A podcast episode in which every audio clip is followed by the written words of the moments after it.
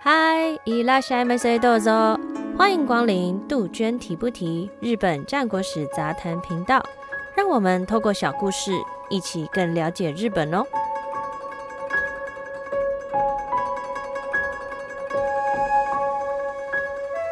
今天是我们节目的第一集，真是有点紧张。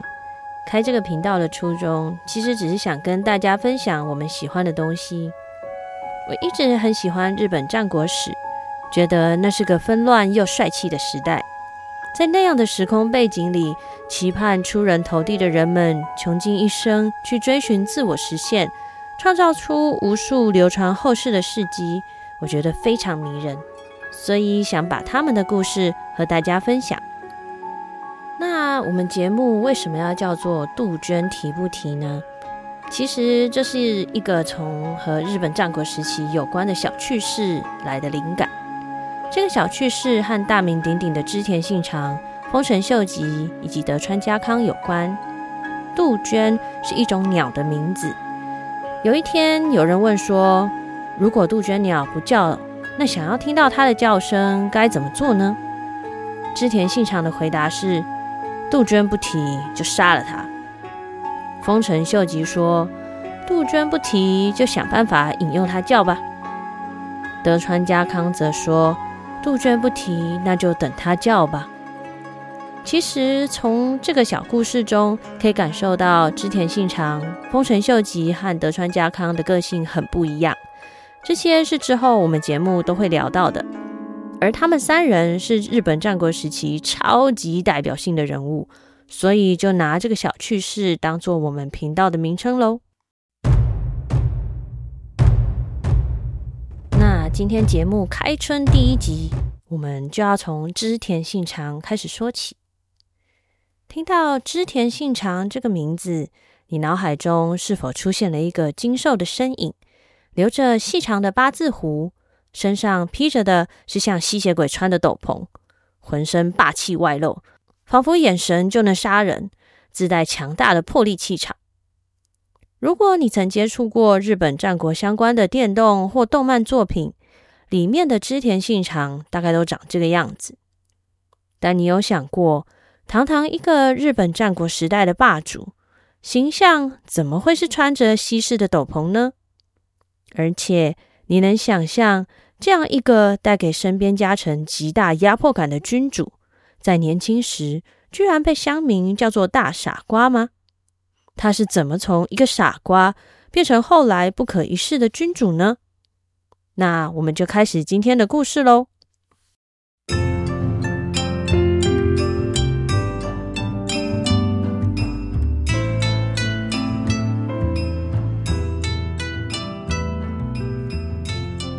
西元一五三四年，天文三年五月十二日，青州织田大和守家三奉行之一的织田信秀，开心地抱起刚哇哇落地的嫡长子。看着自己扩张中的领地，信秀仿佛决心要为儿子打下将来的基础，一刻也不得闲。他将抚养儿子的任务交付给家臣，自己持续用计，先拿下了金川家的那古野城，也就是今天的名古屋城。之后，将城池交给家臣及年幼的嫡长子留守，自己另筑他城作为居所。一次次增加实力，扩张领地版图，为嫡长子打下日后飞黄腾达的根基。这位在战国时期崭露头角、实力甚至凌驾于主家之上，有着“尾张之虎”称号的织田信秀，正是日后在群雄割据的战国时期独霸一方的霸主织田信长的父亲。可以说，织田信长能有日后的成就，除了他自己独到的谋略外，也要感谢他爸爸留给他的势力基础。在爸爸管不到的地方自由自在成长的织田信长，以当时周围的人的眼光来看，他有点长歪了。为什么会这样说呢？织田信长小时候的幼名是吉法师，吉祥的吉。吉法师听起来是个正正经经又有点可爱的名号，但信长却在少年到青年时期被大家戏称为是大草包或大傻瓜。他看似对学问毫无兴趣，在教室坐不住，整天游手好闲，和狐群狗党在林野间游荡。堪称是孩子王。不仅如此，他的身着品味和当时的权贵大不相同。年轻时的信长喜欢身披虎衣和豹皮的半垮，用红色和黄色的绳子把头发绑成茶筅曲，腰间挂着打火石袋和葫芦，配上朱红色的刀鞘，走起路来铿铿锵锵的，就这样在城镇里自由穿梭。每每都引人议论纷纷。听到这里，你不觉得年轻时的信长的形象就像个山野间剽悍的猎人吗？那个茶筅区其实就是古代的一种发髻，是我们这集节目封面织田信长书的发型。把头发扎成一束后，放任后面的头发随意蓬成一团。另外，当时大部分的男性。都用深色的发线来绑头发，信长却是用红色和黄色这么鲜艳的颜色吧，真的是很特立独行。不过，从前日语中的傻瓜不一定真的是笨蛋，而是还有放浪、没有作为、举止乖戾的感觉。就是因为这样，大家才觉得天哪，城主的嫡长子怎么长这样啦？另外，据说信长还很调皮，常常惹得居民生气，生怕城主少爷一来，田里又有什么东西要被破坏掉了。信长会路过的时候，顺手摘个梨，拿个瓜吃，而且不但边走边吃，还会挂在别人肩膀上走路，吃没吃相，走路也不好好走，就是个看起来很散漫的家伙。对于优秀的城主织田信秀有这样一个嫡长子，大家常感叹：这样的人如果哪天继承了城主的衣钵，那怎么得了啊？而且这样的信长连他妈妈都不喜欢。信长的母亲土田御前曾多次向织田信秀进言，说儿子在大街上装扮成女生的模样。说人们都担忧是由这样的人继承城主的位置，认为信长要是有弟弟勘十郎的一半好就好了，他就会承认信长为继承人。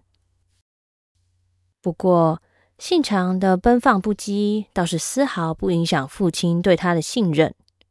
尽管当时织田家中有许多人对信长的未来感到担忧，但信秀仍把信长视为是接班人。虽然信长的弟弟信行，也就是前面提到的勘十郎，是个品性方正的好孩子，在家臣中备受赞誉，但信秀始终指定信长为嫡长子，丝毫没有更动的意思。信秀其实不是对儿子的教育不闻不问，他指派家中老臣平手正秀作为儿子的导师。平手正秀处事沉稳妥当，对于信长的自由奔放也觉得有点头大，但他还是认真教导信长，深信他有发展的潜力。信长虽然对枯燥的理论难以忍受，但信秀发觉信长仍有许多长才，例如除了游泳和骑马外，信长对于打仗相关的事物都抱有高度的兴趣。这对身处纷乱的战国而言，并不是件坏事。于是，郑秀为信长额外聘请几位老师，教他一些专门的学问，让他向四川大介学习弓箭之术，桥本一八学习铁炮枪射之术，向平田三位学习兵法，也学会了一种叫做鹰兽的技术。所谓鹰兽，塔嘎嘎哩。是当时风靡一时的娱乐活动，是用驯养的老鹰协助狩猎的打猎方式。不过，在当时，一般贵族或武将进行鹰狩时，喜欢锦衣华服，还有一群随从跟着，很讲究排场。但我们与众不同的织田信长，却喜欢一个人穿着寻常百姓的粗衣粗布，闯入山林中，到离猎物很近的时候，再迅速放出停在手上的鹰，一举击中猎物。我想听到这。大家应该已经很可以理解，织田信长从小就是一个这么自由自在、我行我素的人了吧？在导师平手正秀的努力栽培下，虽然信长的言行举止相较于一般人还是很不同，但捣蛋的情况似乎比以前改进了不少，来自民间的抱怨也就逐渐减少了。西元一五四六年，天文十五年，织田信长十三岁时进行了元服的仪式。所谓元服，就是男子的成年礼。一般来说，男子二十岁的时候会举行成年礼，放弃幼名，也就是小时候的称呼，改取一个中间名，还有一个大名，成为日后走入社会的正式称呼。但战国时期因战争频仍，武士的孩子很年轻就要上战场，所以通常都会提早进行元服礼。织田信长元服时舍弃了吉法师这个幼名，他的父亲织田信秀将自己的中间名三郎赐给了信长，从此他就正式成为织田三郎信长了。不过这边要为我们节目说明一下。照理说，元服前应该用幼名称呼，但为了怕大家以为那个洗法师是谁呀？我不是要来听织田信长的故事吗？哼，所以我前面就已经用信长来称呼他了。但其实我们恐怖的信长小时候是被叫做吉法师这样一个可爱的名字呢。在儿子逐渐成长之时，织田信秀也没闲着。在信长元服前，信秀已经成为尾张国的大势力。还记得吗？原本信秀只是青州织田家的三奉行之一，但在信秀的用计与经济实力做靠山的情况下，积极扩张领地。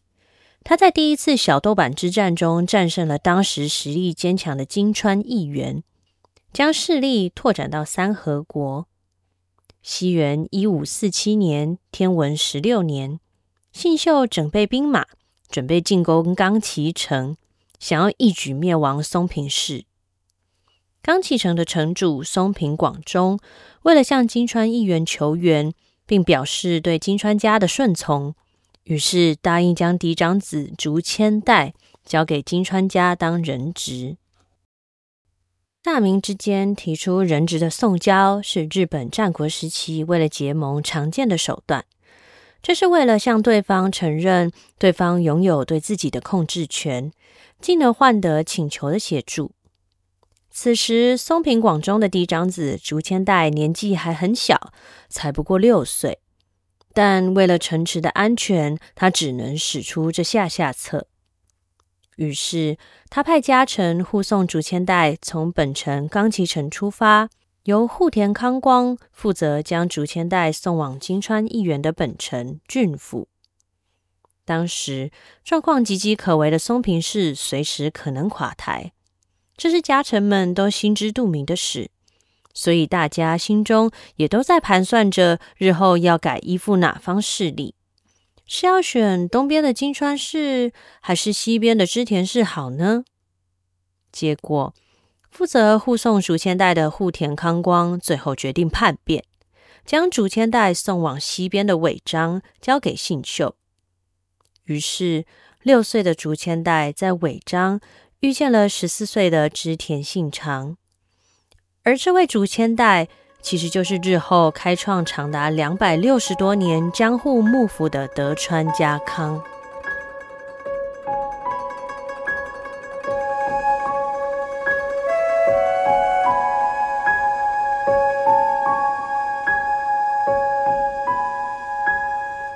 据说信长对这个小自己八岁的小人质很好，称呼他为三河弟弟，教会他骑马和游泳。一起度过了两年美好的时光。也可能因为这样，所以日后他们建立了常年坚定的同盟情谊。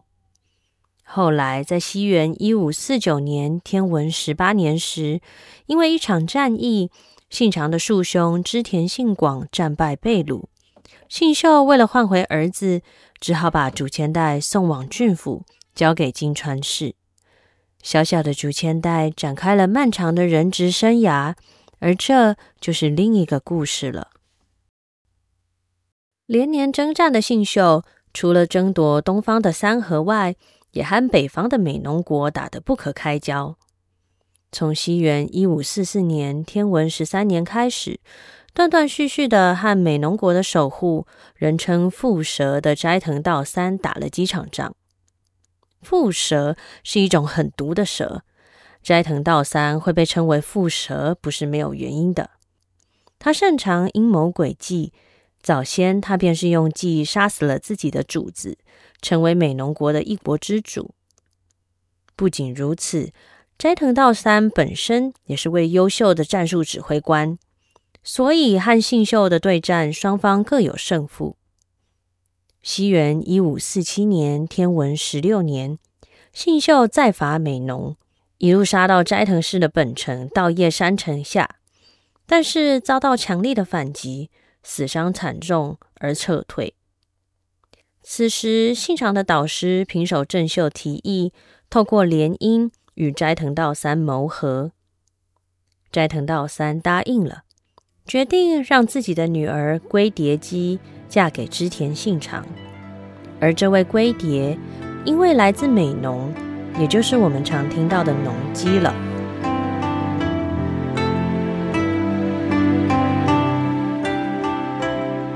但蝮蛇在打什么如意算盘？为什么要把自己据说是美浓第一美女的龟蝶公主嫁给人称尾张大傻瓜的织田信长呢？试想，织田信秀迟早会死。如果信长真的是一个大傻瓜，而这个大傻瓜女婿继承了织田家业，那自己或许不用一兵一卒就可以接收尾张国。等于免费扩张地盘，岂不是很棒吗？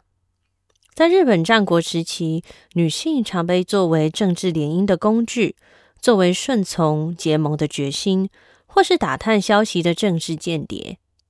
据说斋藤道三的女儿龟蝶不只拥有美貌，更是才德兼具，聪慧敏捷。这样一张好牌送去织田家，当然是再好不过了。西元一五四八年天文十七年，织田信长与浓姬结婚了。这一年，信长十五岁，而浓姬才十三岁。其实，关于农机的史料非常少，我们甚至没办法确定它的名字叫做龟蝶。我们节目关于织田信长的故事，不少是参考了由织田家臣太田牛一写的半传记式的回忆录《信长公记》。由于他是织田家臣，而且内容记录很详实，所以被认为是可信度较高的著作。在《信长公记》中，关于农机只提到，由于平手正秀的聪明才智，信长公成为道三的女婿。敲定了道三女儿要嫁来尾张的婚宴之后，就再也没提到这位道三的女儿。龟蝶这个称号是出自《美浓国诸旧记》，相传这本书成书于十七世纪初期。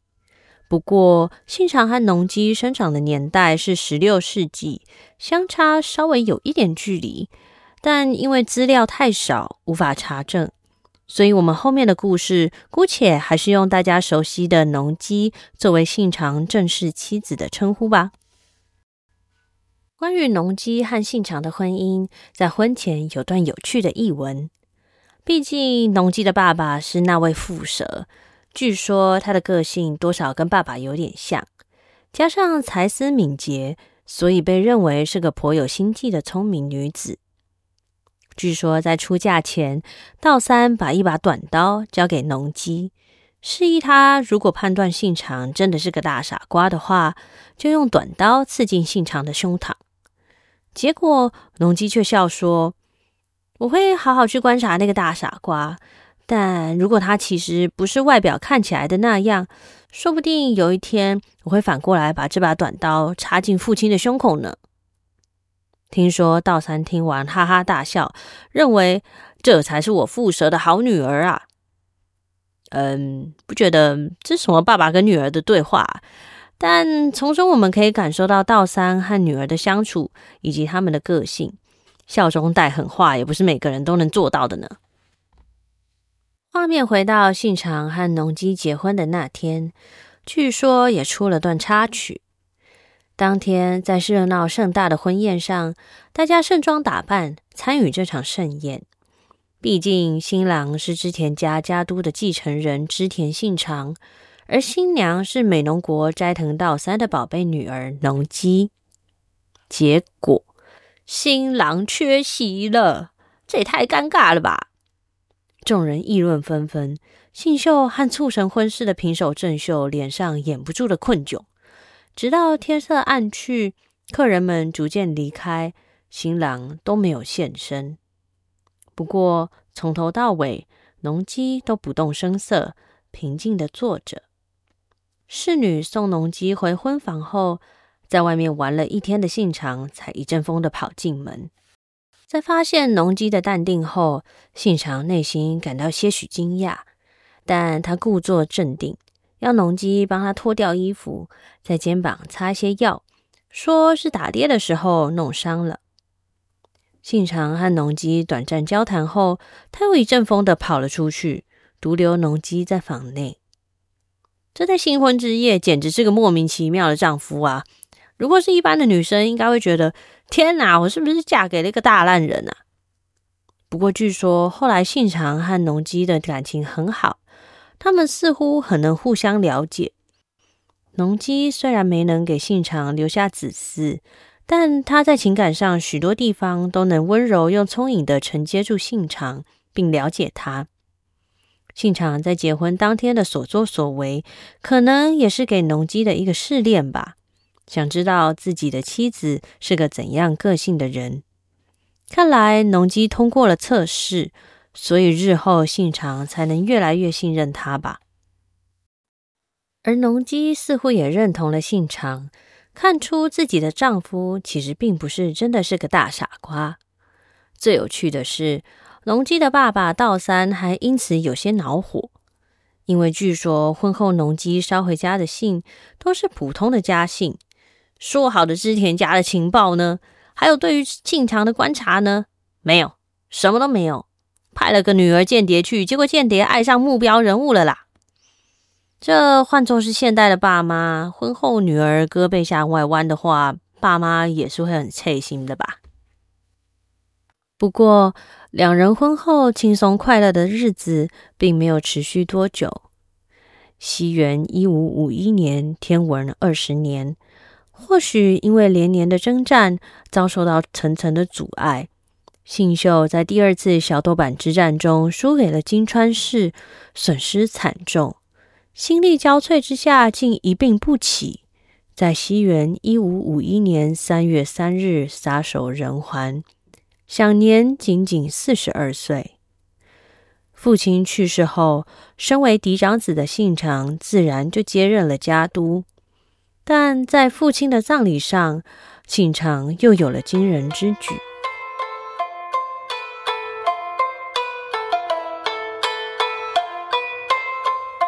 信长出现在父亲葬礼上时，他并没有正装出席，依旧穿着和平常一样的打扮。轮到他上香时，依照当时的礼仪，他应该要用三只手指捻起一些香灰，哀悼后放回香炉。但信长却是抓起一把香灰撒向父亲的牌位，然后就离开了会场。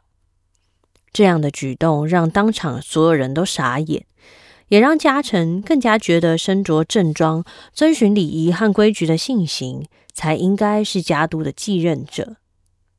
现场的家臣议论纷纷，觉得信长这个人真的是个大傻瓜。不过，从这个故事我们就可以看出，“大傻瓜”这个词真的不是指这个人很笨，而是行为乖张，有点离经叛道的感觉。至于织田信长为什么要这样撒香灰，原因众说纷纭。有说法是说，他其实认为父亲死得太早，内心感慨，觉得很不甘心，因为自己还有很多要向父亲学习的地方。也有说法是说，是对不认同他的势力的威吓，显示自己没在怕，也没在管这些繁文缛节，他说了算。另一种说法是说，这隐含了信长继承父亲遗志，要统一尾张的决心。还有一个神秘的说法，出自一本记录尾张国前野氏攻击的书，叫做《武功夜话》。根据书中的记载，织田信秀其实是在两年前，也就是西元一五四九年就已经过世了，而且他吩咐不可发布自己的死讯。如果真的是这样，那信长在两年后。所谓的假葬礼上毫无哀伤之情，还乱撒香灰，表达对假葬礼的不满，似乎就说得通了。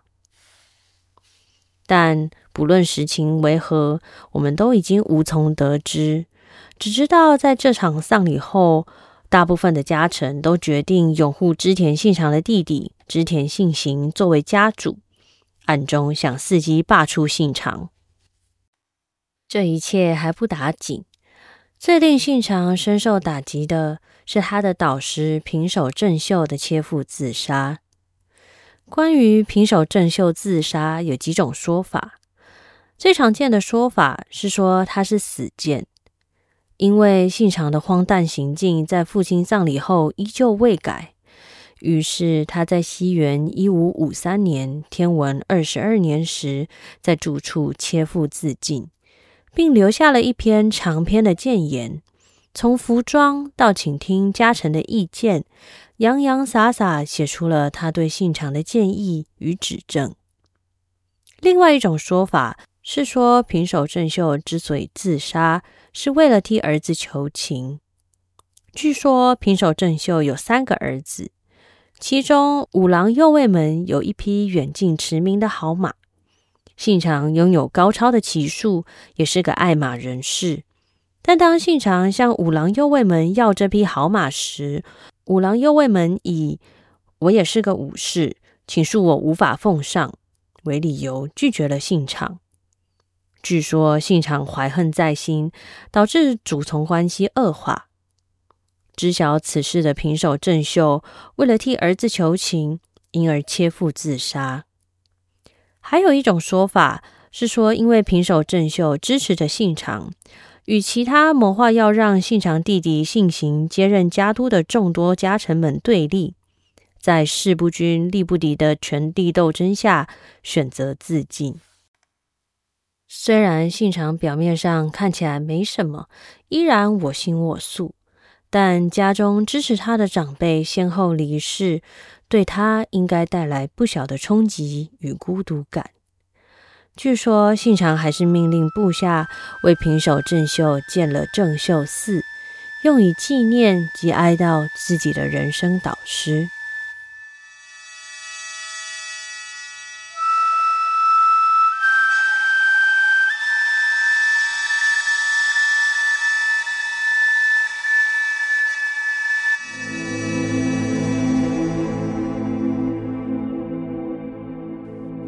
今天我们的故事就先说到这，下一集轰动日本史、打响织田信长名号的统辖间之战即将登场。